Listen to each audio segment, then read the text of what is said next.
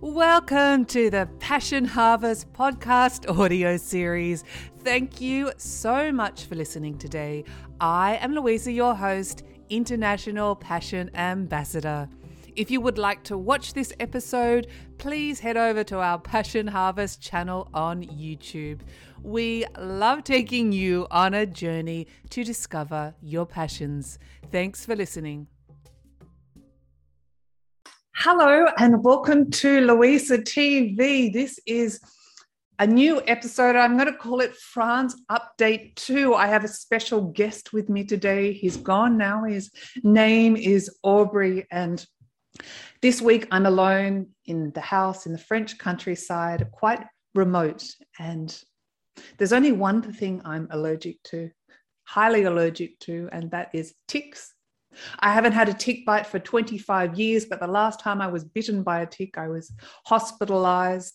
Strange things happened to my body and my I couldn't breathe and my face swelled up and I was sick for days. So the other morning, couldn't believe it, I found a tick on my stomach.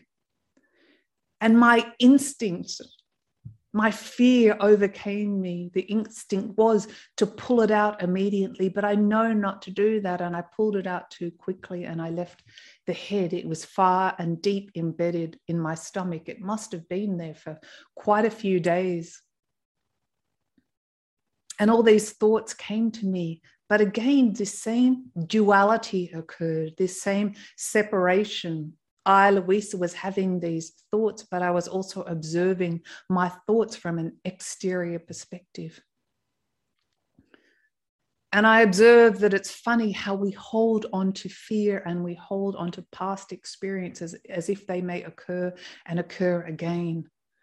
I was trying not to vomit. I thought how ironic it would be if I had a near death experience and I died from this tick. I wasn't so much afraid of the dying part, but I certainly wouldn't consciously choose to have a near death experience. And I'm trying to hold back from wrenching and vomiting. I don't know why this happened. And I was waiting for my throat to close up and I was waiting for my face to swell. And I thought, oh my God, I don't know where I am. I can't speak the language. I have no idea where a doctor is. I have no idea where the closest hospital is. I've still got the head of the tick in my stomach.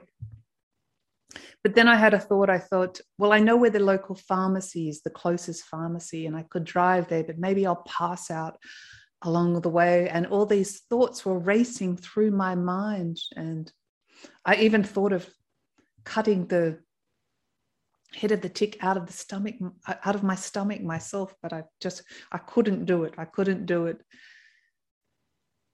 And then somehow I calmed down and what I realized, and this is so strange, well, nothing's so strange, but fear is so irrational. I was more afraid of finding a doctor, trying to explain in French what happened. My French is pretty bad at the best of times, except after a few glasses of wine. And this was early in the morning. So, wearing a mask, trying to explain what happened and asking to please cut the tick out, I was more afraid of this act than the actual act of dying. And I know that was irrational. I know it was so silly. What's the worst that can happen? But we're so often afraid of the unknown. And I left it a day. I left that tick in my stomach for a day. And I woke up the next morning and I was still alive and I hadn't broken out in hives or rashes. And I was still breathing very well feeling a little bit sensitive and i thought you know what louisa? It's time to find a doctor. You can't you have to get the tick out of you. And i was afraid. It was so stupid. I could have called edward and asked where the local doctor was or for someone to translate for me but i knew i kind of needed to do this alone. I needed to overcome this irrational silly fear of mine and it certainly was an experience so the first thing that morning I did was pray.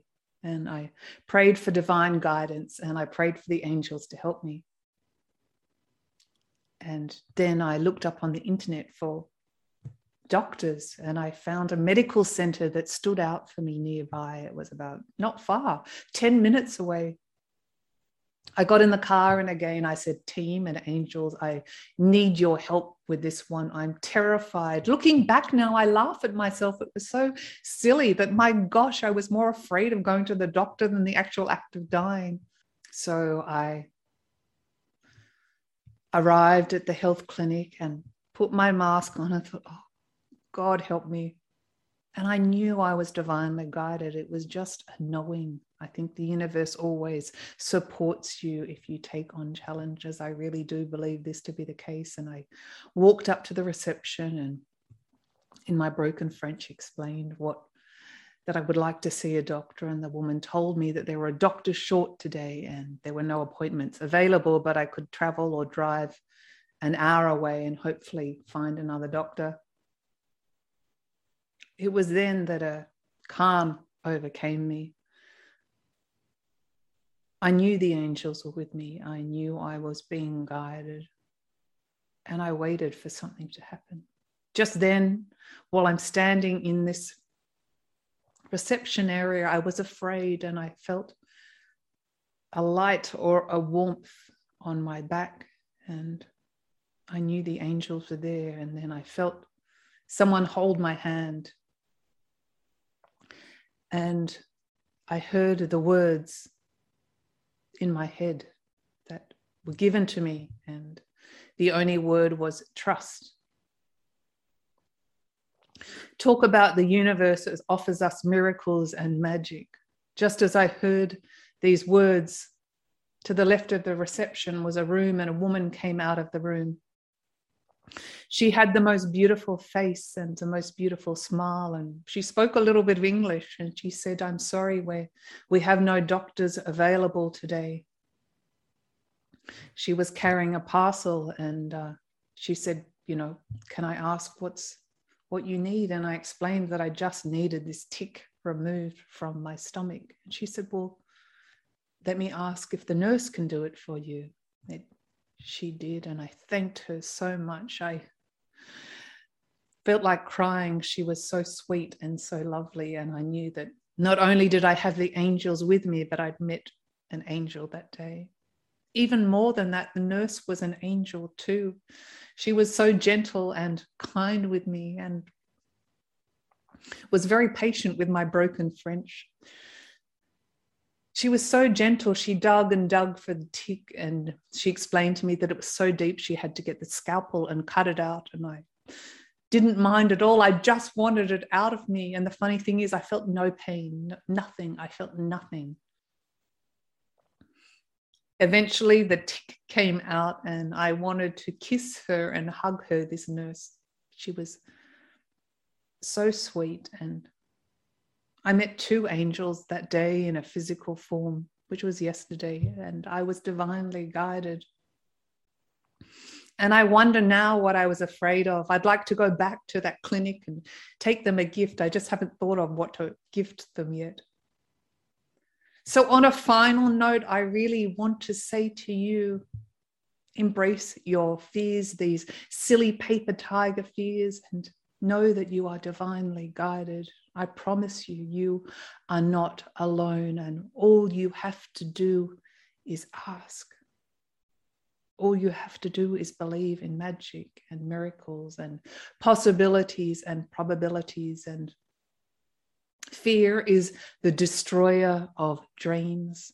Fear keeps you small, and fear stops you from living your best life. So I would just have to say, do it.